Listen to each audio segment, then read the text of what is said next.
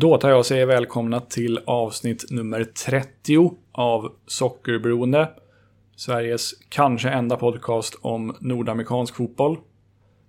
Jag heter Johan Dykhoff och nu är det dags för ett quizavsnitt igen. Denna gång tillsammans med Svenska Fans-bekantingen David Berg, som bland annat har bevakat diverse sydamerikansk fotboll och IFK Göteborg i många år för Svenska Fans räkning. Jag och David har poddat ihop flera gånger tidigare, inte minst i min förra podd Afonso Alves-podden.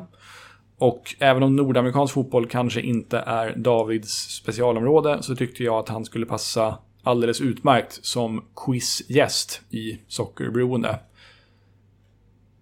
Vi förberedde varsitt quiz på temat nordamerikansk fotboll bestående av 10 frågor vardera. Så det är bara för er att hänga med och lyssna och se hur många poäng ni får och ifall ni lyckas besegra mig och eller David.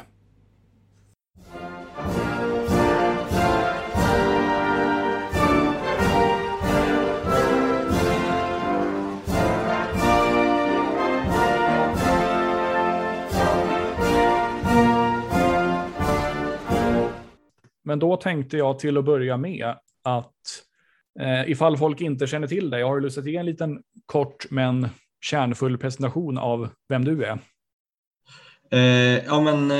Jag heter David Berg som sagt. Jag är väl känd för de flesta från Svenska Fans från början.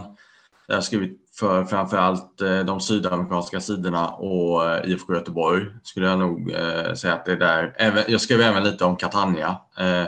Och nu jobbar jag som tjänstgörande redaktör på kvällar och helger ibland på Svenska Fans då. Och sen så är jag även journalist i grunden också, så att jag jobbar också framförallt på Borås tidning hoppar jag in på sporten där och även lite allmänt och sådär. Så det är lite lokaltidningsjournalist och lite Svenska Fans profil eller vad man nu ska kalla det som. Ja, men absolut. Och vi har ju poddat ihop tidigare, inte minst i min förra podd, Afonso Alves-podden. Ja, just det. Jag är även berömd från Afonso Alves-podden. Precis, Afonso Alves-podden-profilen. David Berg just det, har vi nöjt att ta med oss idag. Jag tror jag var med i premiäravsnittet till och med. Ja, det var det. Precis. Och sen hade vi ett quizavsnitt och sen var det ett program som du programledde. Och sen spelade vi in ett till, men det försvann i teknikhaveri tyvärr.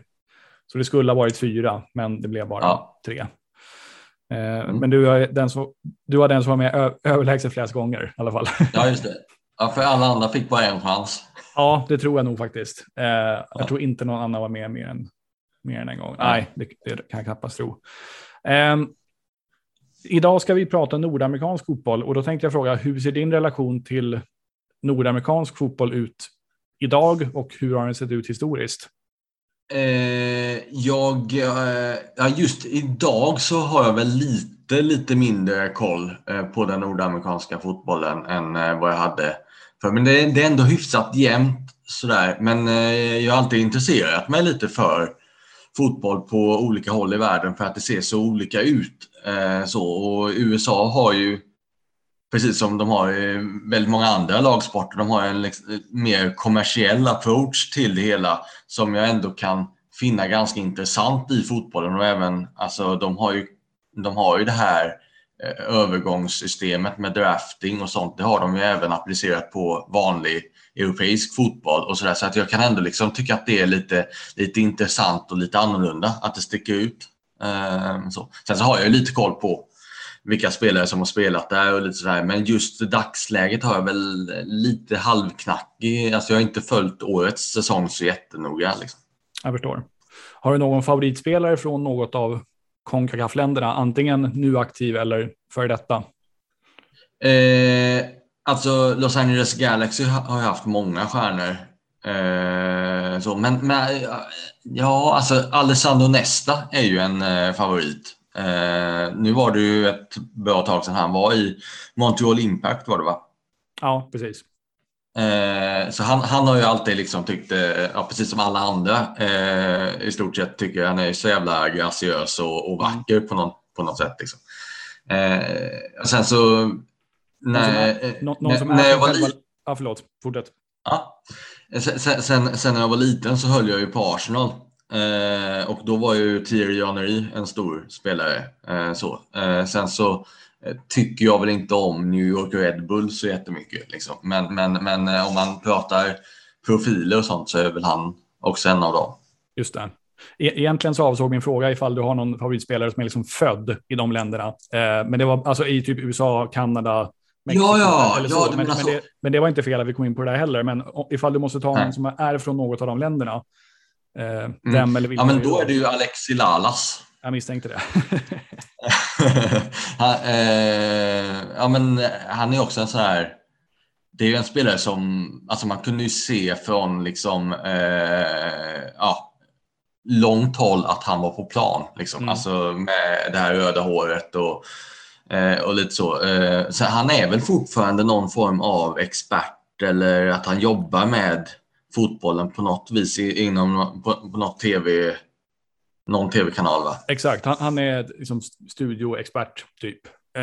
Var tidigare tror jag sportchef för LA Galaxy.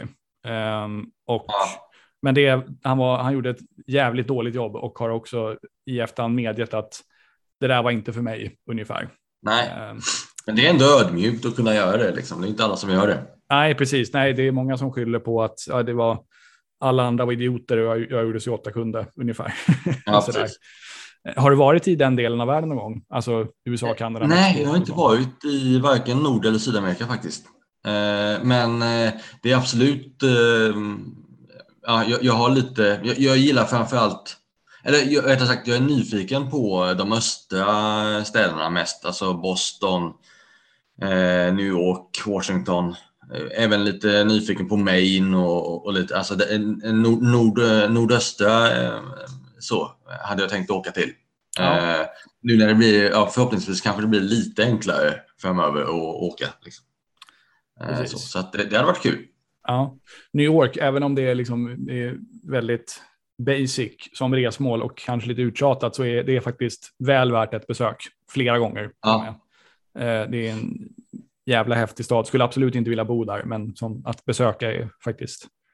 Ja, men har du varit både på östra och västra sidan och lite runt om och så, eller? Nej, jag har bara varit i New York 2 gånger och sen har jag varit i Minneapolis med omnejd 1 gång. That's it. Jag hoppas kunna åka. Jag har fått beviljat semester i april 10 dagar och då är tanken att åka till USA och lite beroende på var det är lämpligast att åka sett till jag ville tajma in det så jag kan se helst 2 MLS-matcher och då får vi se vad det blir i så fall. Jag har lutat lite åt Denver men jag har också funderat på Austin, Portland har funderat på apropå västkusten. Sen borde man väl egentligen åka till Kanada så man får bocka av ett land till. Vi får se vad det blir. Just det. Tanken idag är ju att vi ska quizza och vi har förberett varsitt quiz till varandra. 10 frågor var instruktionen. Jag vet inte om du har följt den slaviskt eller hur du har gjort. Jo, men jag har 10 frågor. Jag har även gjort jag har ett litet system i mina frågor. Jag har varenda fråga är en stad är ett tema på varenda fråga. Så att det är 2 frågor relaterade till MLS och sen så har vi en lite mer du sa det var lite okej med någon allmän fråga. Så att då är det den C-frågan är alltid lite allmän, men det är liksom det är saker som jag själv tycker att man ska kunna, särskilt om man som du Johan anser sig vara expert på någonting som har med USA att göra, då tycker jag att så att det är lite på den nivån, men den kan variera, men den är alltid relaterad till själva staden. Ja, men spännande. Och jag har 10 frågor varav några är uppdelade på 3.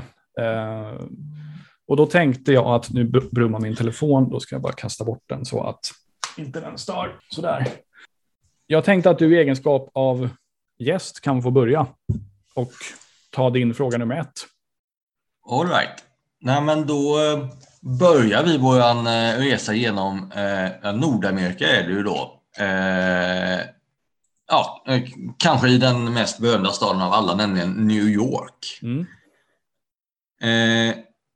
För 1A. New York City är ju en del av City Football Group. Nätverket innehar 10 klubbar och ytterligare 2 partnerklubbar. Nämn 3 av städerna eller klubbarna inom nätverket förutom Manchester och New York. Då ska vi se. Melbourne. Ja. Montevideo. Ja. Och så ska vi ha en till.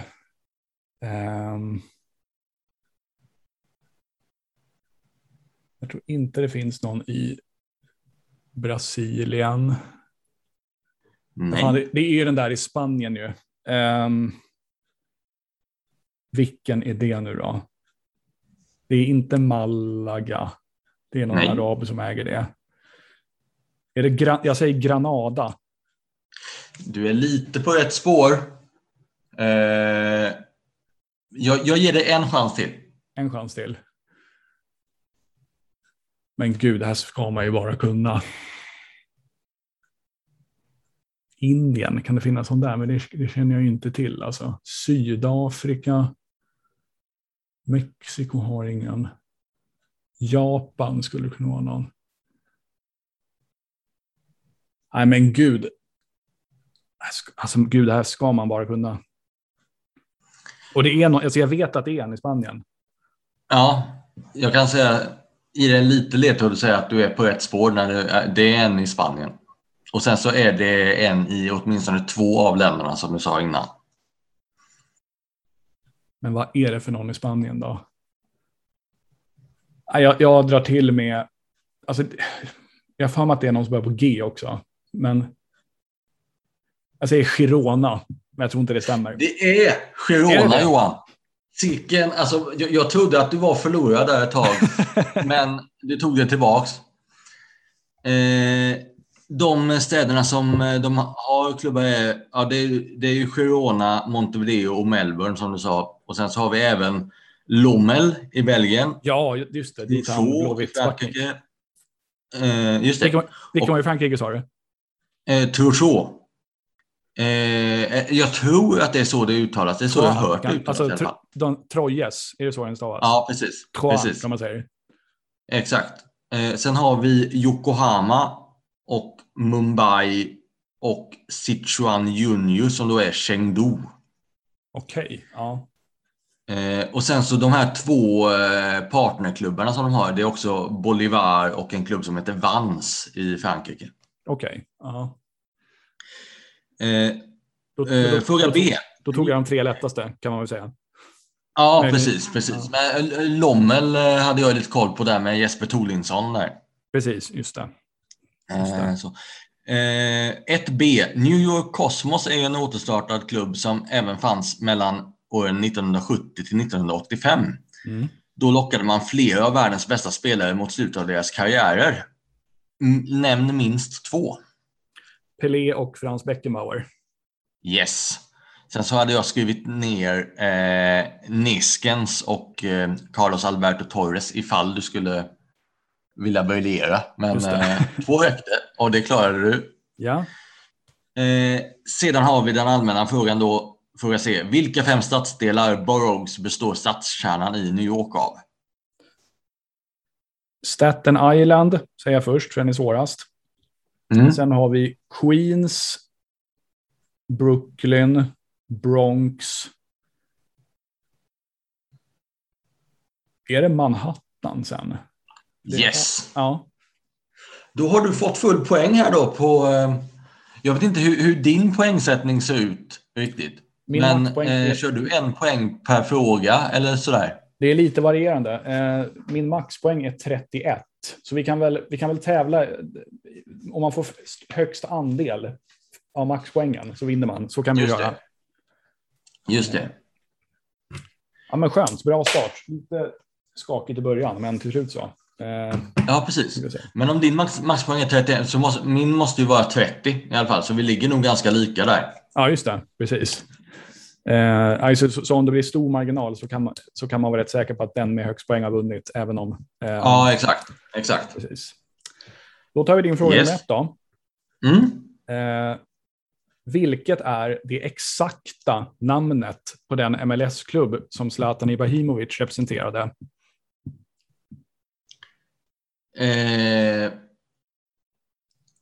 Los Angeles. Nu ska vi se här bara så att jag säger rätt här, men det borde ju vara Los Angeles Galaxy FC eller Football Club. Är det ditt svar? Ja. Det är faktiskt så att klubben heter LA Galaxy. Ja, nu när du säger det så har jag hört det. Vilken luring. Ja, det är en riktig kuggis. Ja. Så det, alltså, i klubbmärket så står det LA, och i vill jag nog påstå all liksom officiell kommunikation så refereras klubben till som LA Galaxy. Ah, men den andra klubben, heter den LA FC eller heter den Los Angeles FC? Den heter Los Angeles FC. Okej. Så då har jag lärt mig något nytt. Ja, det var faktiskt sent som jag insåg att så, eller liksom blev varsat så i fallet, att klubben faktiskt heter LA Galaxy. Så hemsidan är LAGalaxy.com, och nu är jag inne på deras hemsida. Det står LA Galaxy precis överallt. Det är så inte Los Angeles Galaxy någonstans. Det är en ny sån grej som jag kan gnälla på folk om att de säger fel, precis som att de säger Athletic Bilbao och sådana grejer. Ja, just det, precis. Och Apoel Nicosia eller vad det är. Ja, just det. Gött, men då, alltså, trots att jag hade fel så känner jag ändå att jag har fått ut någonting av det här. Ja, men det är bra, det är så det ska vara. Då kör vi din fråga 2 då.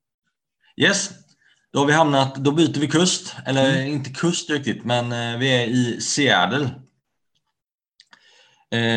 En landslagsspelare som är från Seattle är högerbacken DeAndre Yedlin. Han är numera i Galatasaray, men har tidigare spelat för 3 engelska klubbar. Vilka 3? Han har varit i Newcastle, Tottenham och... Vilken är den tredje då? Jag tror han var i Newcastle senast i alla fall. Ja, det stämmer. Sen tror jag undrar om inte han var utlånad från Tottenham till någon klubb. Yes. Och det var nog i The Championship, för han hade ju svårt att platsa i... Jag kan säga så här, det är ju ingen så här bonkerklubb. Det är inte så att de har lånat ut honom till Accrington eller något sånt. Nej, just det. Nej, det är ändå det är liksom en klubb du absolut liksom har hyfsat koll på, tror jag. Just det. Fan, jag kommer inte på vilken det är. Någonting i mig säger Blackburn, så jag säger det. Jag tror inte det stämmer, men... Nej, rätt svar är Sunderland. Aha. Det kommer jag inte alls ihåg faktiskt. Jag tror, för mig, jag kom bara ihåg Sunderland och Newcastle. Jag hade glömt att han var i Tottenham, eller att det var Tottenham som han tillhörde när han var i Sunderland. Men där kan han inte gjort många matcher, va? Vad sa du? Där kan han inte gjort många matcher. Jag tror han var där en säsong, tror jag. Ja, det var ändå så pass. Okay. Jag undrar om... Jag kan ju kolla. Enligt Wikipedia så gjorde han 23 matcher i Sandra. Ja, det är ändå någonting. Okej, ja, då har jag lärt mig något också. Då har du också lärt dig någonting. Ja, det är kul. Precis. Då ska vi se. Och sen så Seattle Sounders har genom åren haft 4 inte helt okända svenskar i klubben. Nämn alla 4. Fredrik Ljungberg, Adam Johansson, Erik Friberg.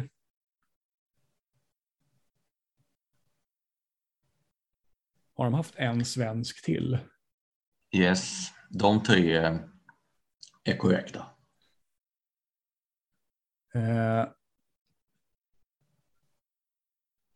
Ja, Gustav Svensson, såklart. Just det. Jag tänkte säga att du kommer bli arg om du inte tar herregud. Den sista, för det är ju han som var där nyligen också. Ja, men precis. Precis. Sen hade de draftade en svensk, Joel Rydstrand, men han spelar bara för deras andra lag.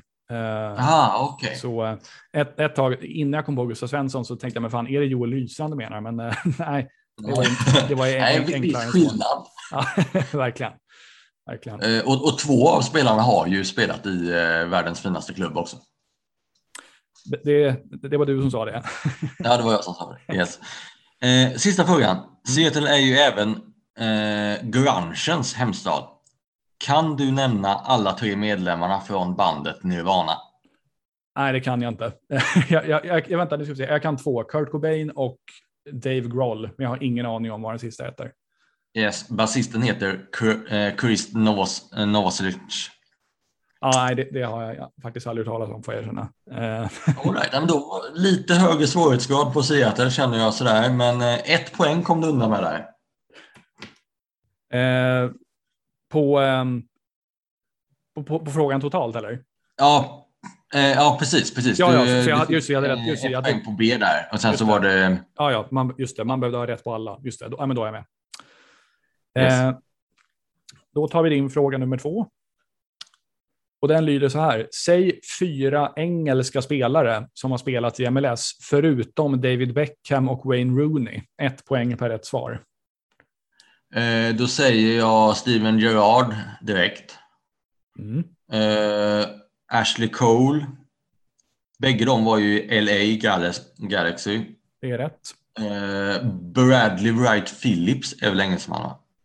Stämmer. Och Frank Lampard.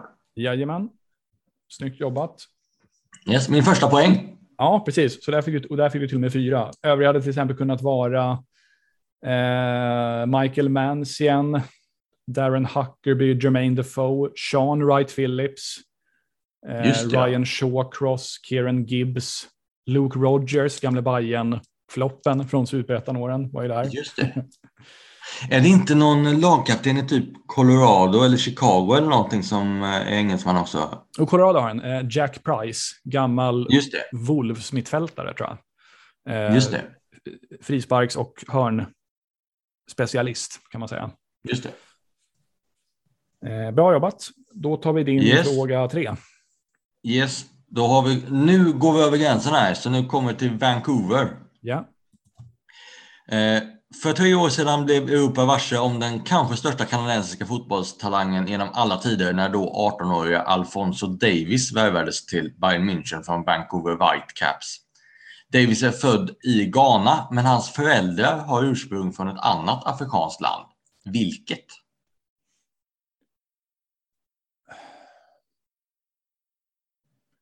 Det som dök upp i skallen är Liberia, så jag säger det. Det är rätt. Bra. Jag hade ju liksom, innan jag kollade upp det här, så hade jag svarat att att det var Ghana som var hans ursprung. Liksom. Men det var flyktingar från Liberia i Ghana. Och sen flydde han därifrån. Precis. En annan spelare med förflutet i Vancouver Whitecaps är... han är den som har spelat 3 flest matcher för klubben. Det är Hammarbys danska målvakt David Osted. Han har haft en lång seniorkarriär som började i Brøndby 2003. Hur gammal är David Osted? Jag tror han är ett eller 2 år äldre än jag. Han är 86 eller 85. Jag får att man har hört att han är 36. Yes, det stämmer. Ja, men precis, så den föddes 85. Ja. Just det. C.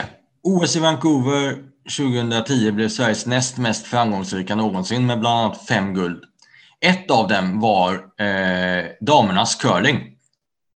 Hur många omgångar består en curlingmatch i OS av, förutsatt att man spelar samtidigt utan att något lag ger upp, samt att man inte behöver spela skiljeomgångar efter det? Så att hur många ordinarie omgångar är det som man spelar? Oj då. Det är kanadensisk nationalsport här, Johan. Är det så? Fan, jag hade gissat att det var hockey. Ja, precis. Ja, det är det väl egentligen, men det är också från Kanada i alla fall. Ja, men det är väl något så här... Alltså 10 är väl jämnt och bra, jag säger det. 10, det är rätt. Ha. Då kan man ha in full pott här. Det var inte illa. Nej, det var bra. Jag är imponerad. går ju rätt hyfsat för mig än så länge. Ja. Då ska vi se. Då får du din fråga nummer 3. Ja. Den här tror jag att du kan. För vilken MLS-klubb spelade Henok Goitom? Henok Goitom. Alltså hade du frågat om liksom så här MLS-svenska, jag hade nog inte kommit ihåg att Henok Goitom var i MLS. Men kan det ha varit?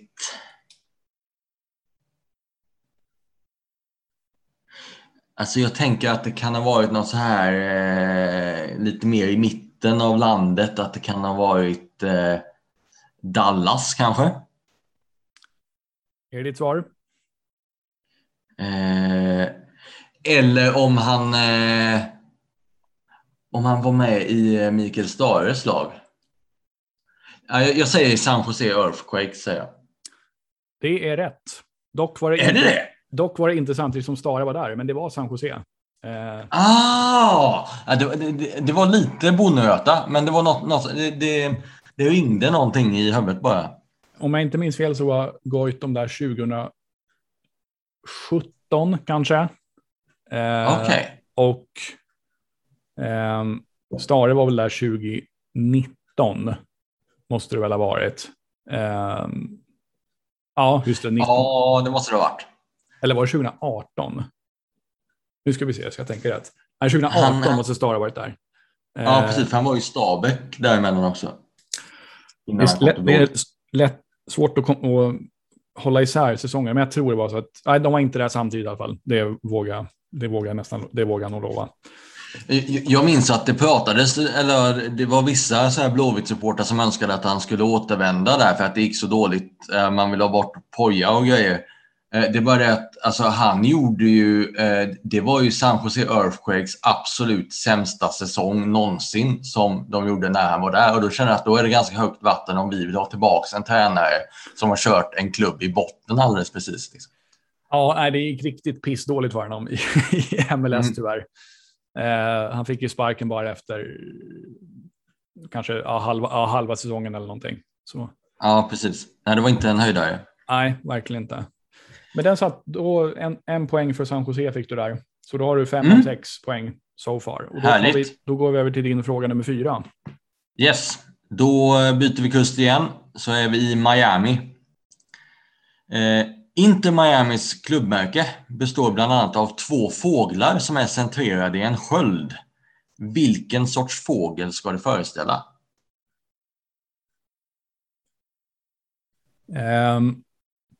Det spontana jag kommer att tänka på var flamingo. Jag säger det. De ser ju lite ut som flamingos. Men det är hägrar. Vita hägrar. Ja, man ska läsa någon gång. Ja, för det har varit, som jag har förstått, har varit lite så här diskussion att vad är det de ska föreställa egentligen. Liksom. För det är många som tycker just att de ser ut som flamingos. Liksom. Men så var det tydligen inte. David Beckham äger ju klubben tillsammans med ett multinationellt företag. Vad heter det? Oj då.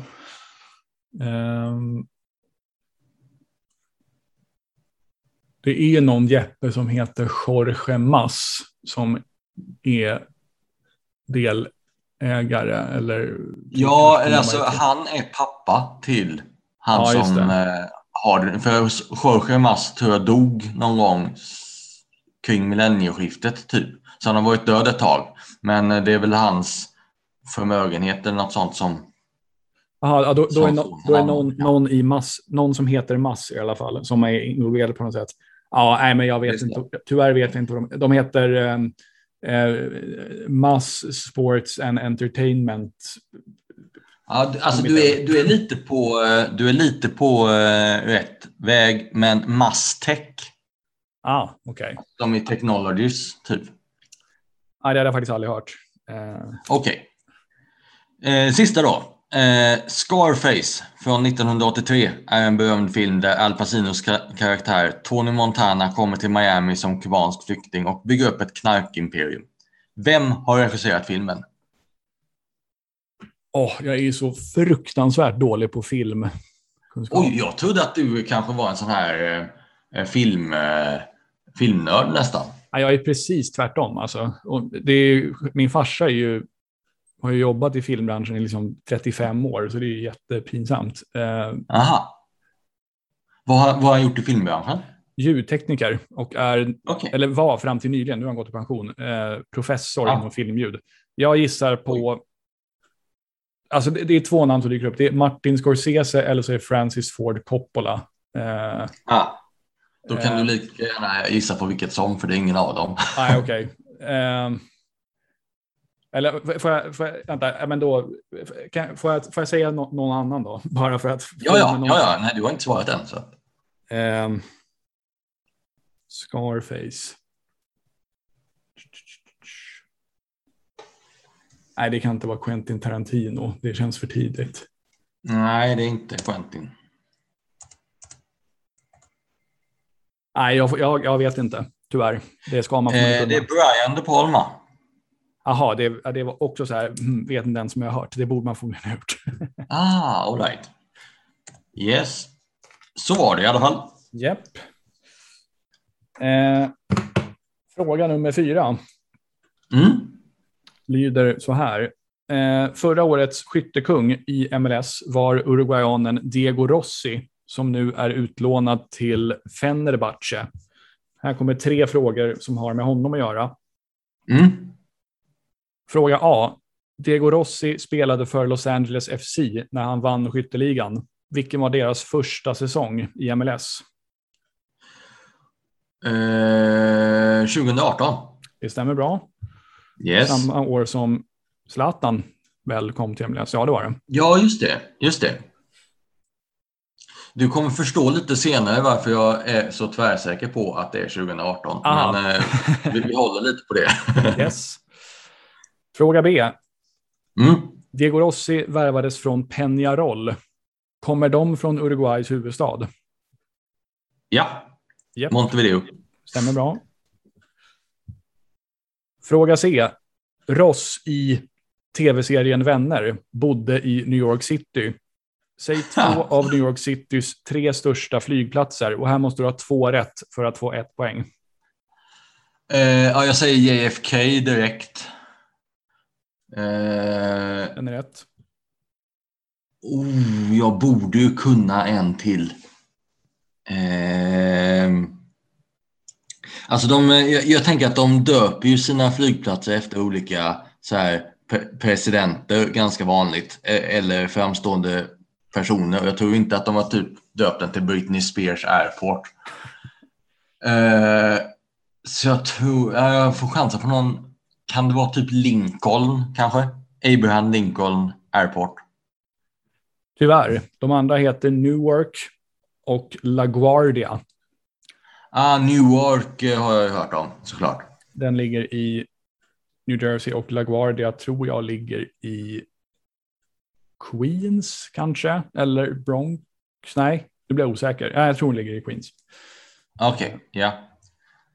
Just det. Nej, den sista hade jag nog inte hört om, men Newark har jag, det namnet känner jag igen liksom. Ja, jag undrar om inte den är störst. Det är den man brukar. Jag har i alla fall bara flugit till den när jag flyger från Stockholm. Okej.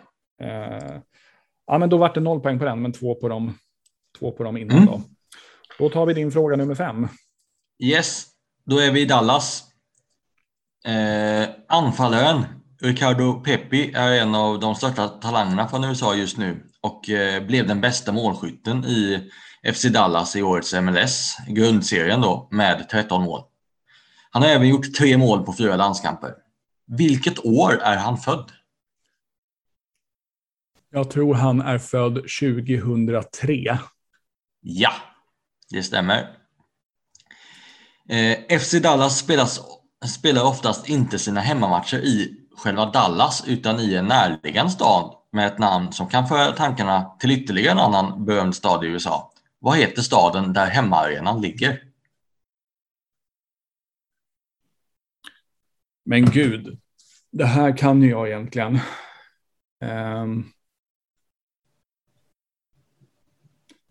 Det är ju den som hette Pizza Hut Park förut och nu heter den Toyota Stadium. Just det, Toyota Stadium. Och den ligger i... Det är inte Commerce City, för det är... Nej. Det är den som, det är där Rapids spelar. Just det. Frisco heter den ju. Frisco, just det. Och det var också det, man kan föra tankarna till en annan amerikansk stad, nämligen San Francisco. Man kallas för Frisco. Gud, han blir tokig om inte han har kommit på den. Ja, nej, det förstår jag. Ah. Den kanske mest berömda enskilda händelsen i Dallas någonsin måste ju vara när president John F. Kennedy mördades där 22 november 1963. Vad står F-et för i John F. Kennedy? Det var en bra fråga.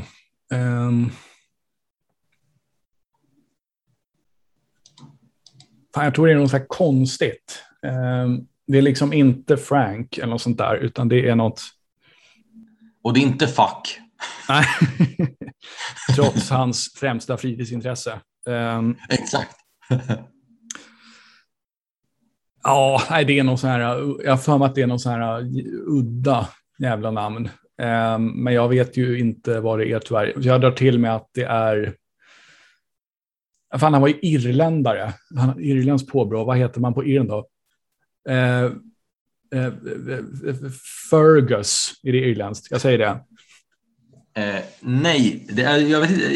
Jätteudda är det kanske inte, men en berömd författare som heter F. Scott Fitzgerald. Aha, Fitzgerald. Okay. Är det som F1 står. Men du fick i alla fall 2 poäng från Dallas. Ja, men det var bra. Mig. Absolut. Kul, jättebra frågor än så länge, måste jag säga. Nu du kommer gissa karriären-frågorna, så då ska jag dela min skärm. Just det, då ska jag... För jag har haft uppe mina frågor här, så att jag ska byta sådär. Mm. Yes, och då trycker jag på den där som heter Share Screen. Så... Där då, och det här är alltså helt enkelt att man tar en Wikipedia-karriär och så ska den andra säga vem spelaren i fråga är. Och eftersom lyssnarna inte kan se skärmen så kommer jag också läsa upp klubbarna. Du kan se min skärm, va? Ja. Yes. Då har den här spelarens karriär sett ut som följande. Han spelade collegefotboll för Clemson University, eller Clemson Tigers som heter i idrottssammanhang. Och sen spelar han professionellt för Mets, La Louvière, Standard Liège, Newcastle, Milan. La Louvière och Newcastle var på lån. Och sen gick han till Milan, utlånad till Twente, Sporting Club de Portugal, utlånad till Malaga, Queens Park Rangers, Sheffield Wednesday, Charlton, Philadelphia Union. Just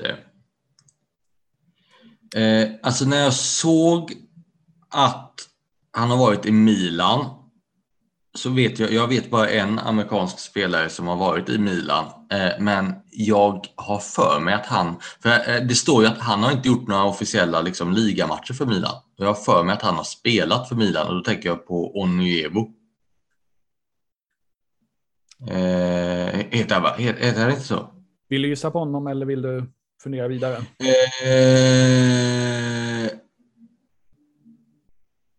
Ja, jag får chansa på honom. Det stämmer alldeles utmärkt. Det stämmer. Snyggt. Men jag hade för mig att, för jag vet att han var där samtidigt som Zlatan också, lite sådär, så att det stämde ju med åren. Men jag hade för mig att han spelat mer i Milan. Men... Ja, det var väl han och Zlatan som började slåss på någon träning till och med, va? Vill jag minnas. Just det. Och jag kan inte påstå att jag har någon vidare koll på hans Milan-karriär, men det kanske var så att han var ju fruktansvärt skadebenägen. Och det började väl redan då. Det ser man att han spelade inte så många matcher i sista delen av sin karriär, så just det. Han kanske bara gick skadad hela tiden.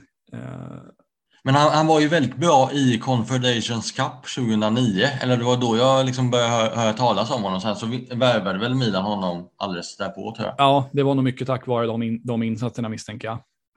Han var överjävligt bra där, minns jag som också. Snyggt! Yes. Och ner mittbacken. Då tar vi nästa. Jag har 3 sådana här frågor. Så då rullar vi ner till nästa. Och den här spelaren representerade Rennes, Inter, Manchester United, Arsenal, Werder Bremen, Portland Timbers och Chennai-Jin. Ah, men den här ska jag ju kunna.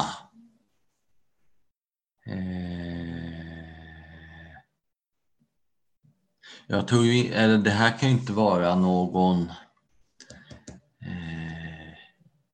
Ja, men det måste vara Mikael Silvester, va? Är det ditt svar?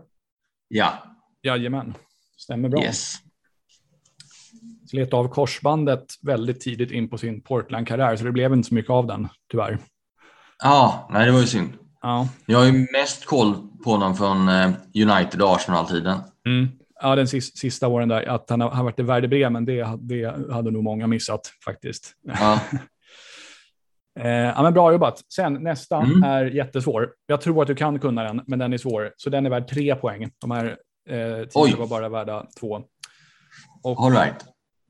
Då ska vi se då. Och du får en ledtråd här. Och som du ser så spelar han ungdomsfotboll för Club America, som ju är en mexikansk klubb. Men där är inte en mexikan. Han är inte ens centralamerikan.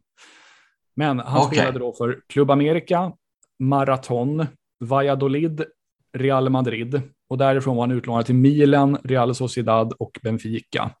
Sen spelade han för Austria Wien, Valladolid, Bolton, Tigres, Olympiakos, Dinamo Bukarest, Gaziantepspor, Maritimo, Sporting Kansas City, Toronto FC och en klubb som tydligen ska uttalas Pariaone. Man kan tro att det ska uttalas Parillas One, men så är det tydligen inte. Just det.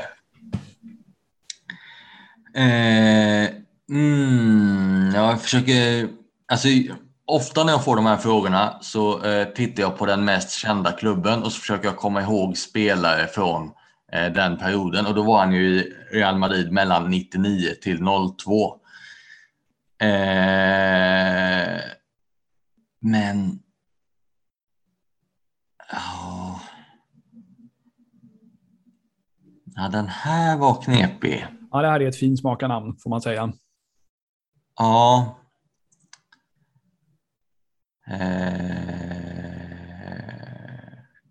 Ja. Nej, för han var i Inter.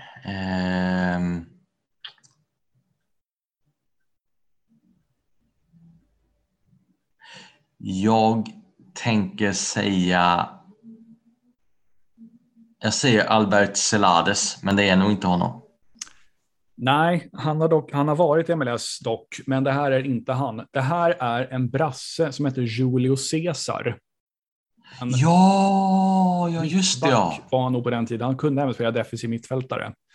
Just det. En sån här spelare som man fick lite känslan att han var lite så här hangaround i Real Madrid runt millennieskiftet. Ja. Att han spelar ju extremt lite.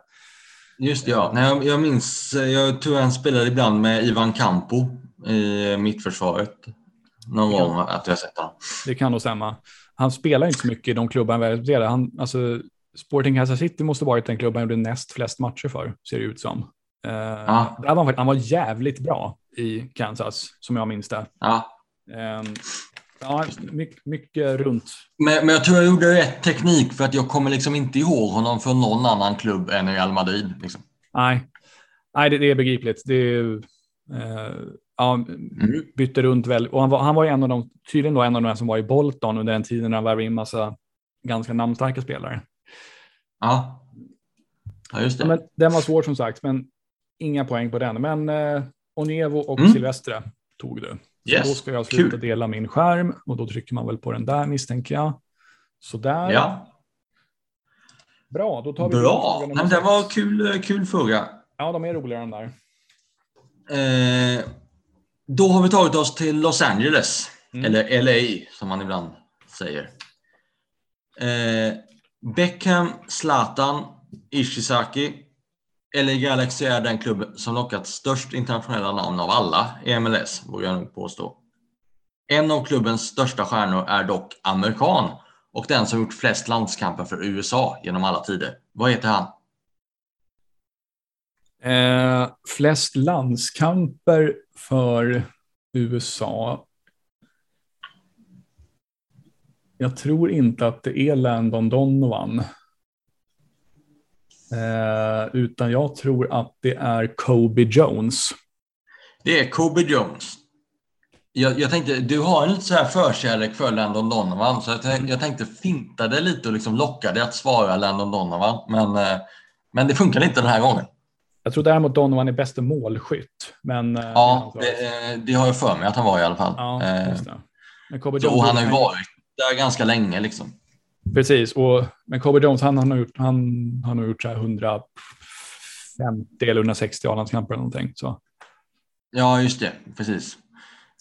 Han var ju mittfältare också, så han var ju inte riktigt lika målfarlig som Donovan. Nej, precis. Men han har spelat i Vasco, och det tycker jag är lite coolt. Ja. Vasco da Gama. Precis. Den andra klubben från Los Angeles som är med i MLS, Los Angeles FC, debuterade 2018 med att besegra Seattle Sounders på bortaplan i första matchen. Vilken designated player gjorde klubbens första MLS-mål? Då ska vi se, 2018, då hade de Carlos Vela och de hade Diego Rossi. Hade de någon designated player till då? Det kanske de inte hade. Så då är det någon av de två.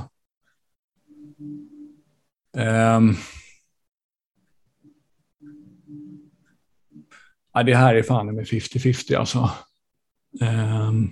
Jag får liksom inte en känsla av att det är en... Nej, jag säger fan Rossi. Det är Rossi. Ah. Nu förstår du också varför jag var så tvärsäker på när de debuterade. Ja, men precis. Det är ju risken när man hade en fråga om det själv.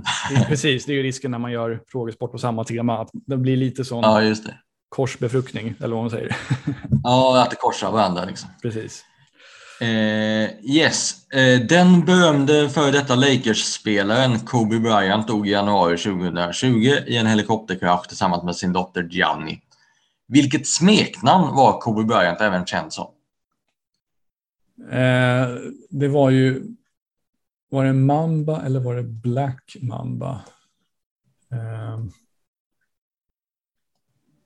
Black, det känns nästan lite så racial på något sätt. Så, nej, jag säger Mamba bara.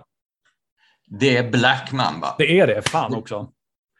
Och det blir liksom inte racial eftersom det är typ han själv som har liksom, det kommer från han själv någonstans. Ja. Jag kommer inte exakt ihåg hur det myntades liksom, men det är han själv som har börjat med det då. Jag förstår. Surt. Men 2 poäng får du därifrån i alla fall. Jag gissade rätt på Rossi men fel på den. Men där gissar jag fel då. Så kan det. Ja, så är det.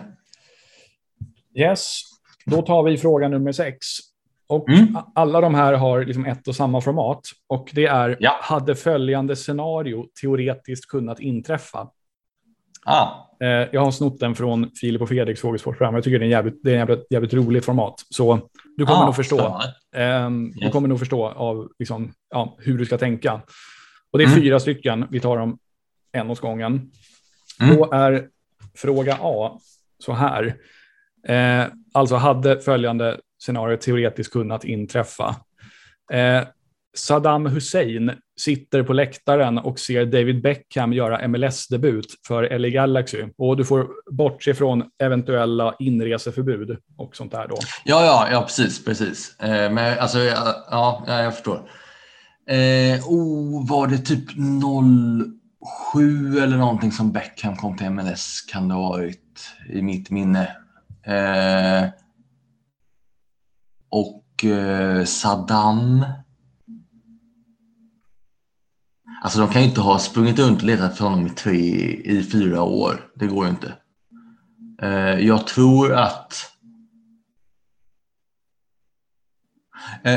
det är teoretiskt möjligt. Jag tänker, här kan vi faktiskt ta dem. Vi tar alla i stöten och sen tar vi svaren efter det. Så där är ditt svar ja, alltså. Ja, yes. Fråga B. Fredrik Ljungberg och Robbie Keane hamnar i handgemäng på planen under en MLS-match.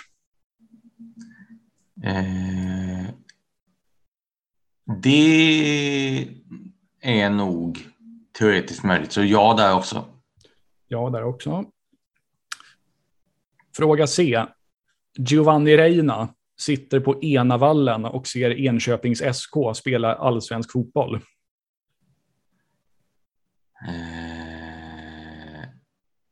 Nej, jag tror han dog för länge sedan. Nu här tror jag du tänker på fel person. Så här hjälper jag dig att det är han som spelar i Dortmund idag. Ja! Just det, för Enköping det måste ha varit... Ja, just det, det var väl 02-03 något sånt där, va? Och han... men jag säger nej ändå. Nej på den. Och sen det. Mix Diskerud blir ledsen över nyheten att Avicii har dött och torkar en tår med sin IFK Göteborg träningsjacka.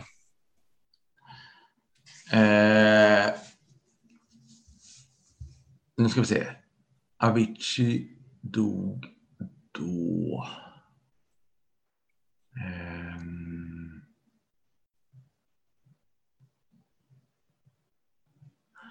Det tror jag är möjligt.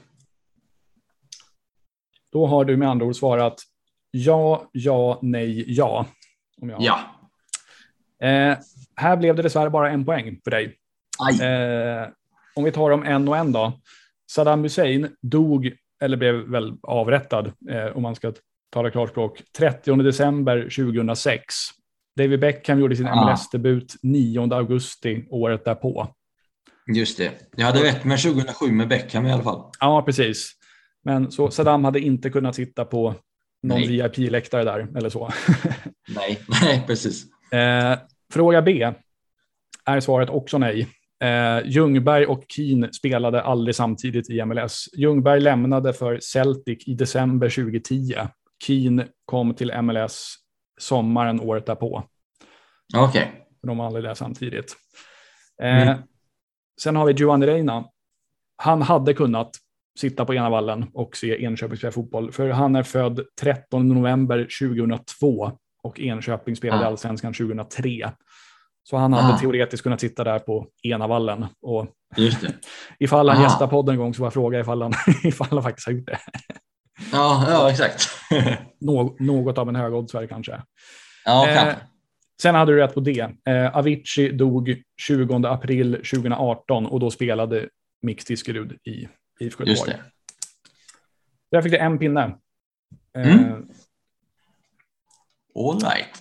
Ja, nej, det var lite så här... vissa grejer har man lite så här dålig koll på rent tidsmässigt. Särskilt om de är åtminstone 10 år bakåt i tiden. Liksom. Man vet ju på ett ungefär ofta. Alltså, man kan placera inom ett så här 5-årsintervall. Men när det är så här, okej, men nu, här handlar det om halvår, då är det svårare, helt klart. Precis, och det är just det på ett ungefär som gör det liksom knepigt. Precis. Yes. Fråga 7 från dig då. Fråga 7 från mig, ja. Då är vi i Chicago. Klubben Chicago Fire är döpt efter den stora branden i Chicago på 1800-talet. Vilket decennium inträffade branden? Det är alltså på 1800-talet. Bonus om du kan året. Det kan jag inte våga. Det kan jag tyvärr göra med att säga. Någonting The Great Chicago Fire.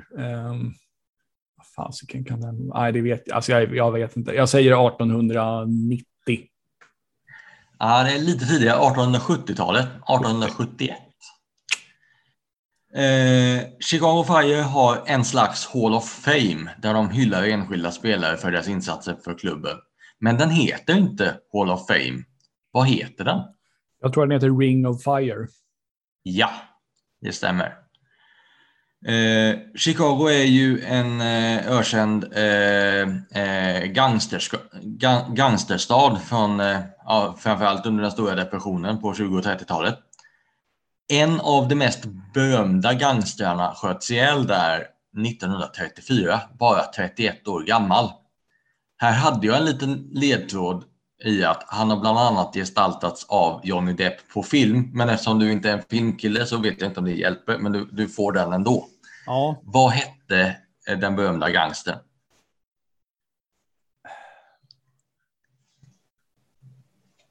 Alltså den enda jag tror mig kunna är Al Capone.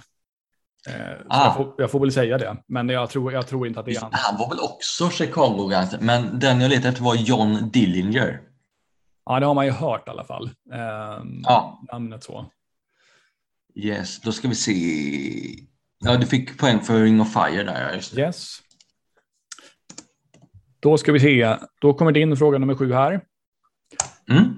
Inom amerikansk idrott används ibland uttrycket wooden spoon som har koppling till hur ett lag har presterat. Vad innebär uttrycket wooden spoon? Oj. Det har jag ju hört några gånger. Men alltså det är lite svårt att avgöra om det är en positiv grej eller en negativ grej bara liksom av att höra alltså träsked. Mm. En wooden spoon. Jag tror att det är något positivt, att kanske ha någonting att göra med vinster och göra antalet. Mm.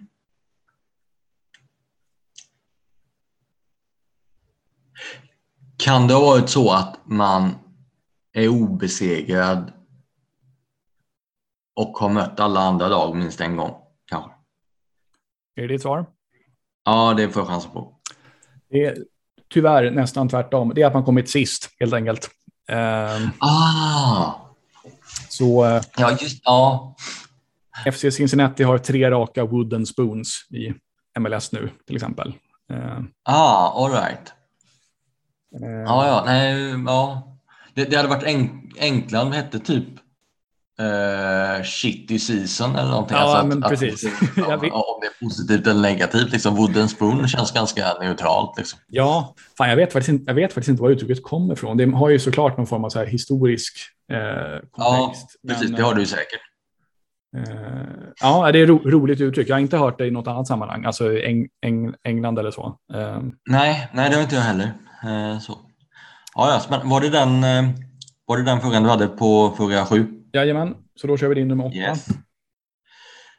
Då är vi i huvudstaden, Washington DC. Mm. En av de mest berömda spelarna som inledde seniorkarriären i DC United är ju förstås Freddie Adu. Sedan dess har han varit runt en hel del i världen. I vilket av dessa 3 länder har han inte tillhört någon klubb? Och här så säger jag tillhört någon klubb som liksom skriver ett kontrakt med klubb. Han måste inte nödvändigtvis ha spelat för klubben. Och då är de 3 länderna, ett av dem har alltså inte tillhört någon klubb. Då är det Turkiet, Serbien eller Kroatien. Kroatien har han inte varit i. Nej, det har han inte. Anfallaren Jaime Moreno spelade större delen av sin MLS-tid för DC United och var, när han la av 2010, den mesta målskytten i ligan genom tiderna. Vilket land spelade han landskamper för? Jag tror att han kommer från Bolivia. Ja, det stämmer. En av flera bra bolivianer som varit i MLS. Det är ju ingen vidare stor fotbollsnation sådär. I alla fall inte med sydamerikanska måttmätt. Men de har haft ett gäng i MLS som har varit rätt. Just det. Jo, men det har jag nog hört lite om. Washington DC har varit huvudstad i USA sedan år 1800. Vilken stad var huvudstad närmast före dess? Philadelphia, tror jag. Det stämmer. Det är ju, sen har de haft lite olika städer i Pennsylvania. Alltså New York har ju också varit huvudstad. Så. Men Philadelphia var den som var närmast före. Kan det ha varit Harrisburg någon gång i tiden? Det känns att det har någon sån. Ja, det kan det nog ha varit. Nu har jag inte upp riktigt framför mig vilka det är. Men det känns ju som en möjlig. Ja. Full pott där. Härligt. Den kunde jag. Då ska vi se. Då går vi över på fråga nummer 8. Den är uppdelad på 3. Och då är fråga A enligt följande. Intro till så här. Många spelare i MLS kommer från Karibien. Här kommer 3 frågor på temat Karibien. A. Säg 3 spelare som var med i Trinidad och Tobagos VM-trupp 2006.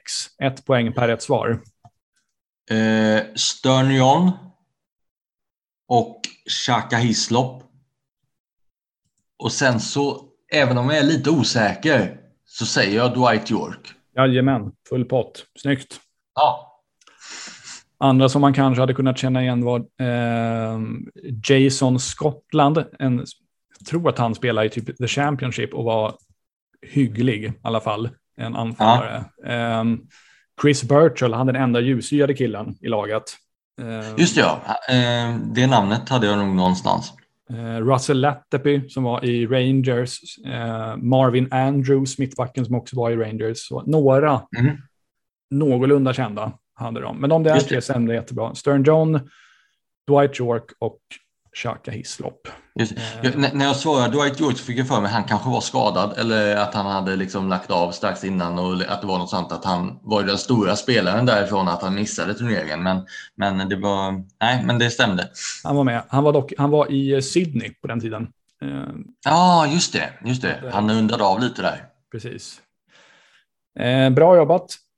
Sen så går vi på fråga B. En av de jamaikanska spelarna som spelar i MLS idag är försvararen Kemar Lawrence.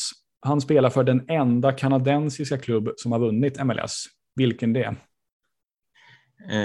Det är väl Montreal Impact, va? Eller nu heter de CF Montreal. Är det ditt svar? Nu när du säger det, vann inte Toronto här om året? Jag säger Toronto FC istället. Snyggt. Bra. Räddat. Ja. Toronto är det. Montreal har aldrig vunnit MLS, men Toronto vann 2017. I år missar de dock slutspel. Fråga... Också med en Julio César i laget, apropå Julio César. Ja, men precis. 2014 där, inför hemma-VM var ju han där en kompis. Just det. Apropå Jamaica. Säg en stad på Jamaica förutom Kingston. Oj, den var svårare. Men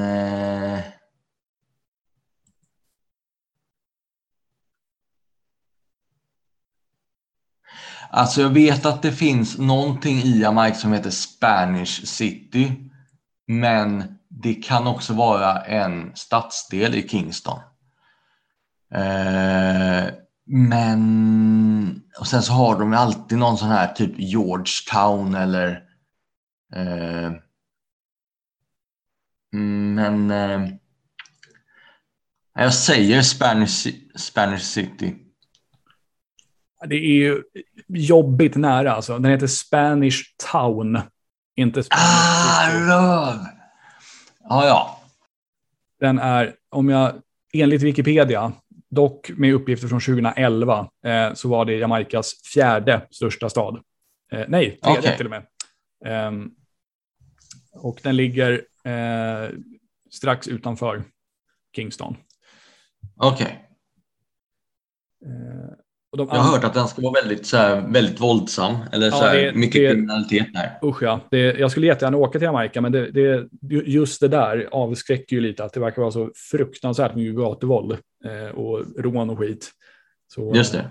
Men några som Spanish Town hade varit rätt. Andra någorlunda stora städer är Portmore, Montego Bay, Maypen, Mandeville, Savannah, Lamar och Ocho Rios. Den sistnämnda är ett så turistmäcka. Typ.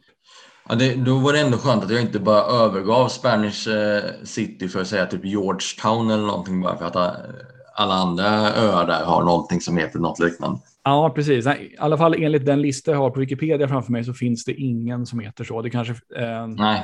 Det ska, man ska inte ta det för fullständigt sanningen, men i alla fall inte enligt den lista jag har framför mig nu. Så. All right. Då var det inga poäng där. Då är vi klara med 8 och så går jag över till fråga 9. Ja, och då är vi i Kanada. Montreal. Nu slocknade min skärm där. CF Montreal grundades som Montreal Impact 1992 och bytte namn tidigare i år. Vilket år debuterade klubben i MLS? 2012. Ja. 2015 tog sig Montreal Impact som första kanadensiska klubb till final i CONCACAF Champions League. Vilket lag förlorade de mot i finalen?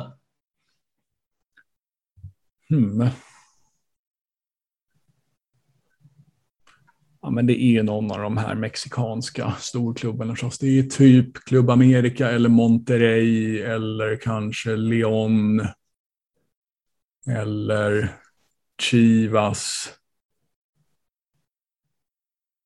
Nej, men jag säger Club America. Det känns som att de alltid är i final. Ja, det var Club America den här gången också. Yes. Montreal ligger ju i den franskpratande delen av Kanada. Även inom svenskan använder vi ibland franska uttryck. Vad betyder / innebär uttrycket poste restante? Eller poste restant är det ju säkert eftersom det är franska. Ja, fan, jag har ju jobbat som brevbärare och där förekom ju det där uttrycket. Ja, och du har också jobbat kommunalt, så jag tänker liksom när man får så här tillbakaskickad post och sånt där så har man säkert... Poster restante. Man borde ju kunna liksom härleda det bara på vad det, hur det låter.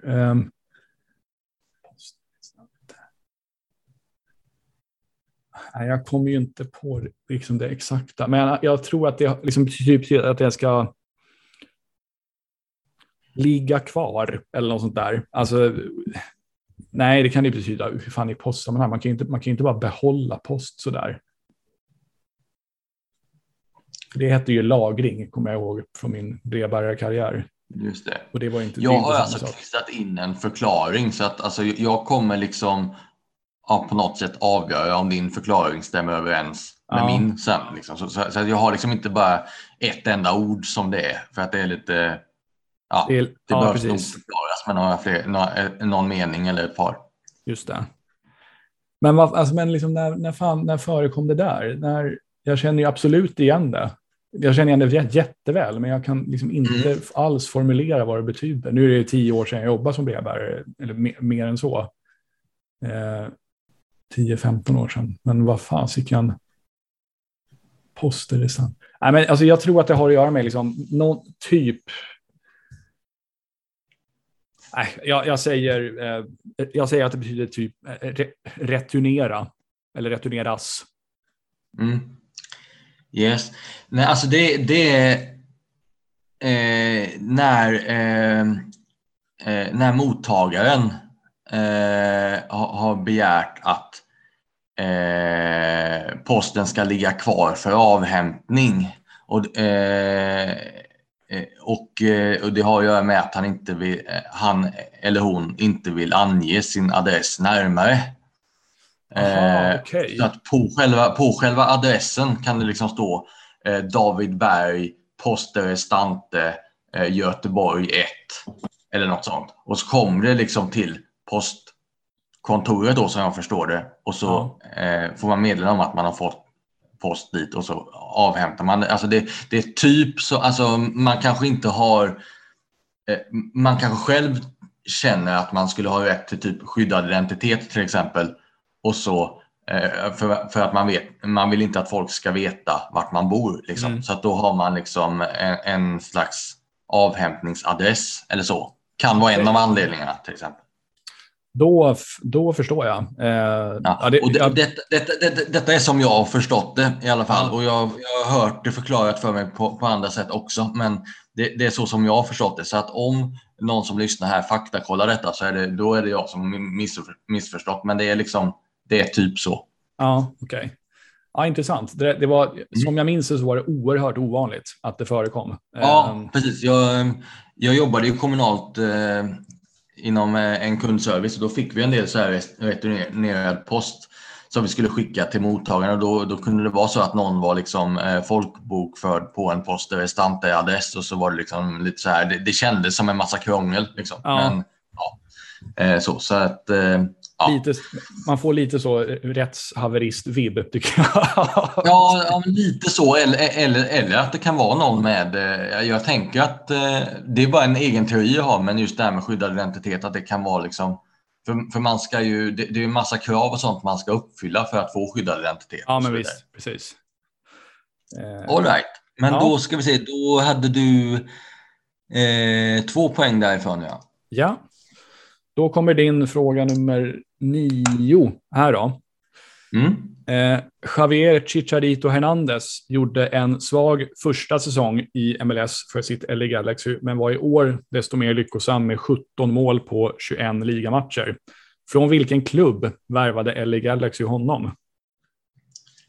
Han har ju varit i så himla många, känns det som. Men, men var det inte Bayer Leverkusen? Är det ditt svar? Ja. Det är tyvärr fel. Var han någonstans däremellan? Han var till och med i två klubbar däremellan. Han gick från Bayer Leverkusen till West Ham, om jag inte misstar mig. Och sen gick han därifrån till Sevilla. Och det var därifrån som Galaxy värvade honom. Kanske hade kunnat säga West Ham istället, men det hade inte hjälpt för mig. Men Sevilla hade jag nästan missat faktiskt. Han var bara där ett halvår och det var väl ingen höjdartid. Ingen succé, eller jag tänker hade han varit en succé hade han förmodligen varit kvar. Ja, exakt, precis så. Det var världens jävla grej när han blev klar för Galaxy i alla fall, vilket man kan förstå. Ja, det förstår jag. Då var det inga poäng där och då går vi över till fråga 10 som väl är de sista. Just det. Och nu hamnar vi i Denver. Colorado Rapids har gjort en mycket bra grundserie då man vann Western Conference. Klubben har endast en MLS-titel sedan tidigare. När tog man den? 2010. Ja, det stämmer. I avsaknaden av en riktigt vass målgörare har målvakten William Yarbrough varit en viktig figur. Med sina 13 hållna nollor delar han positionen som årets bästa målvakt i grundserien med 2 målvakter till. Vilka? Fan, det där twittrade ju jag häromdagen bara. Jag vet att en är Joe Willis från Nashville. Ja. Och sen är det en... Vem fan var den andra?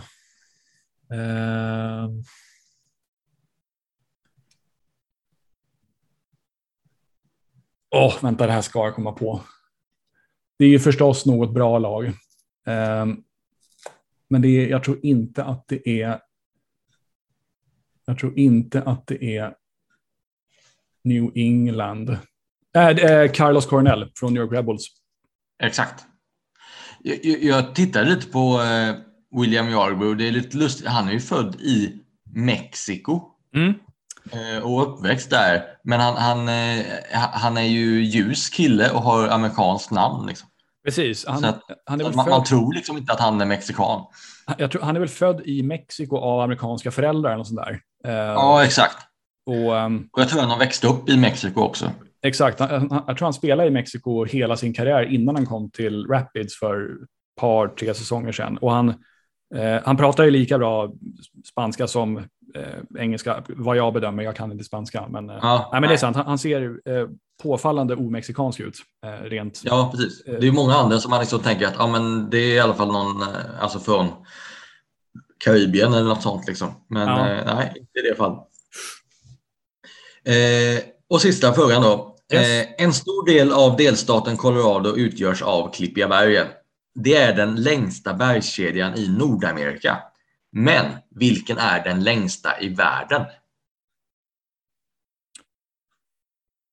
Då skulle jag gissa. Det skulle kunna vara... Anderna borde ju vara ganska långt. Det är inte mitt svar, jag bara tänker högt. Anderna måste ju vara långt, men sen måste ju Uralbergen vara sinnessjukt långt.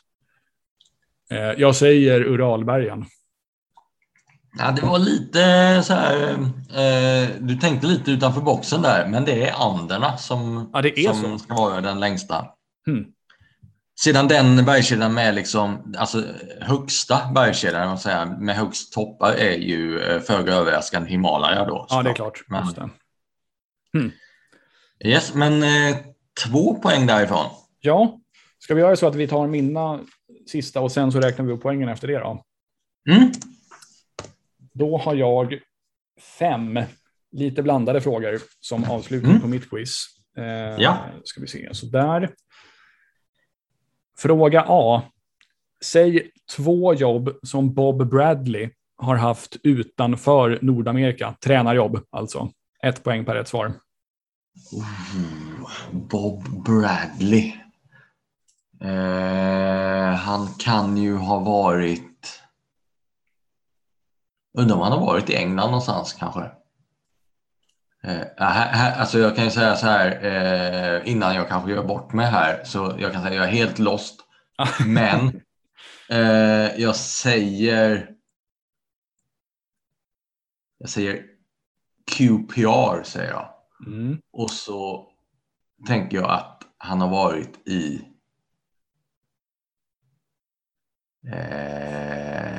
Melbourne Victory. Nej, båda är fel, tyvärr. Han har varit en jävla udda blandning. Alltså, han har varit förbundskapten för Egypten. Och sen var han i Stabæk. Och sen gick han därifrån till Le Havre i franska andra ligan. Och så var han ju Stabæk kände jag ju till. Jag har ju sett Blåvitt mot Stabæk i någon vänskapsmatch. Då var han där, just det. Och så var han också en extremt kort och otroligt oframgångsrik sejour i Swansea också. Ah, okej. Okay. All right. Jag hade nog hört om Stabæk och Egypten faktiskt. Ja, men de andra är lite... Alltså, Swansea, han var där, tror jag, där 1,5 månad eller något där, sen fick han sparken. Det var en riktig jävla katastrof. Just det. B. Är San Francisco en av de kommande expansionsstäderna i MLS? Alltså en av de städer som det är bestämt ska få ett MLS-lag i framtiden. Nu ska vi se här. För...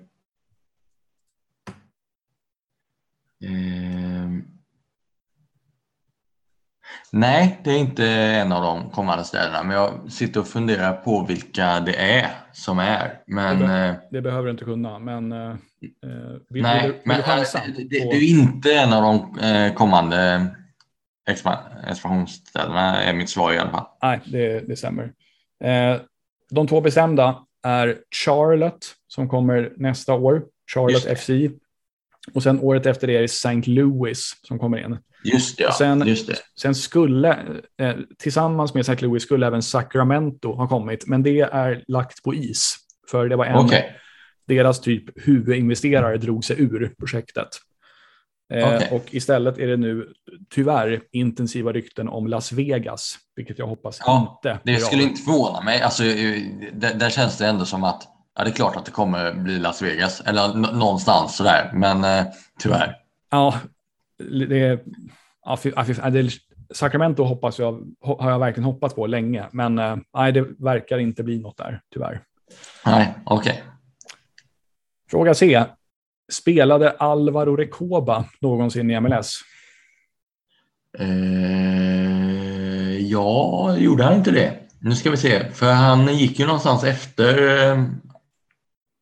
Han avundade ju karriären lite i National på hemmaplan. Men jag för mig att han gick till MLS efter det. Så att jag säger ja. Tyvärr, det gjorde han inte. Han var efter Inter så gick han tydligen vända till Grekland, Panionios.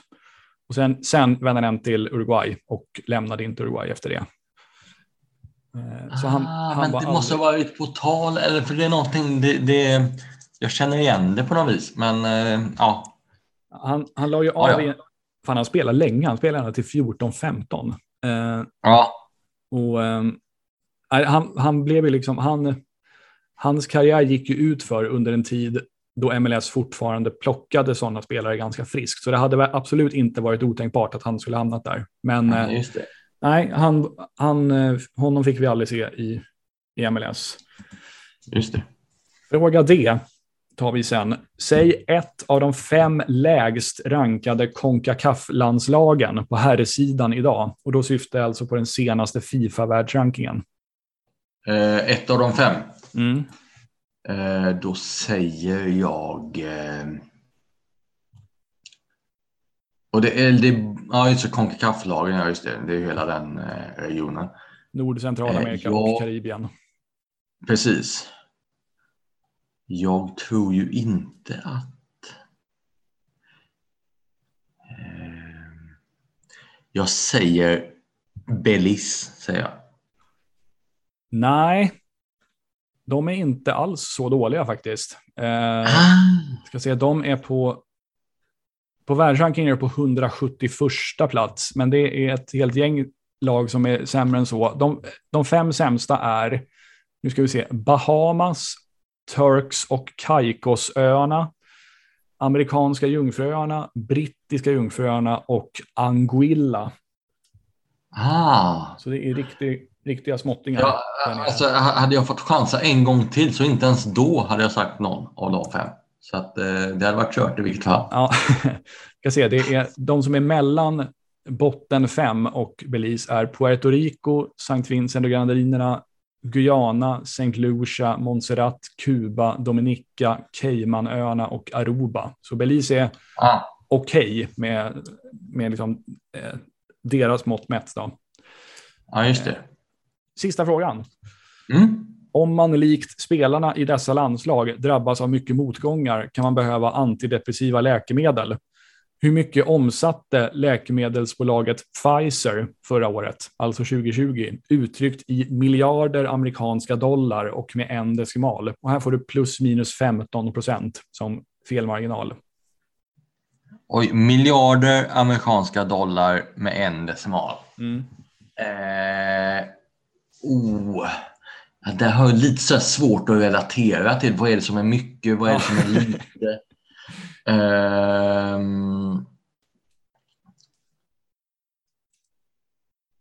Alltså vad kan ett krig omsätta? Det är typ, ja, men typ 100 miljarder eller någonting, typ bara kostat till en armé typ på ett år eller någonting. Nu bara jag killgissar verkligen här.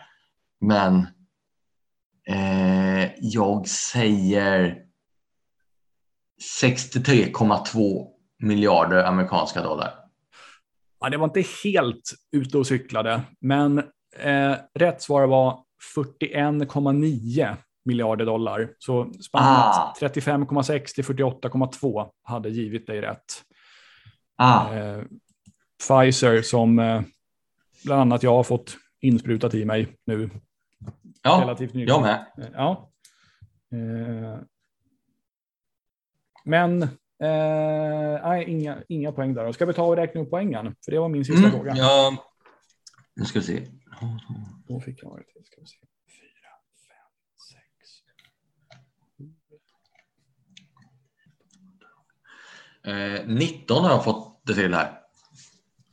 Och jag får det till att du har 1, 2, 3, 4, 5, 6, 7, 8, 9, 10, 11, 12, 13, 14, 15 av 30.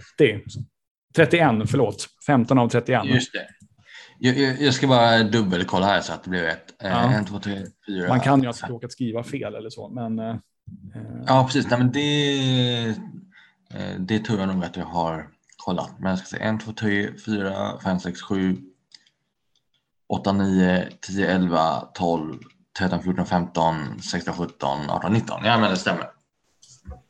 Och jag vill nog påstå att dina 15 stämmer också.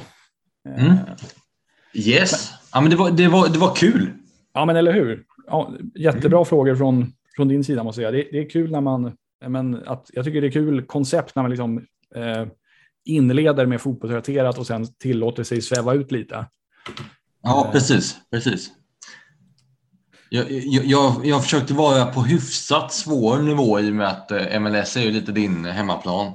Så. Men ja, och ibland, alltså Kobe Jones till exempel, det känns ja, men den ska man ju definitivt kunna. Liksom. Men det var liksom ganska varierat där. Så. Ja, men absolut. Innan vi avrundar, är det någonting du vill promota eller göra reklam för eller så? Nej. Den som tycker att jag är en skön kille kan ju följa mig på Twitter. Och då är det @David_Berg_ alltså jag har väl inget så här speciellt projekt eller så på gång. Så. Men det var kul att vara med. Det är alltid roligt att podda lite.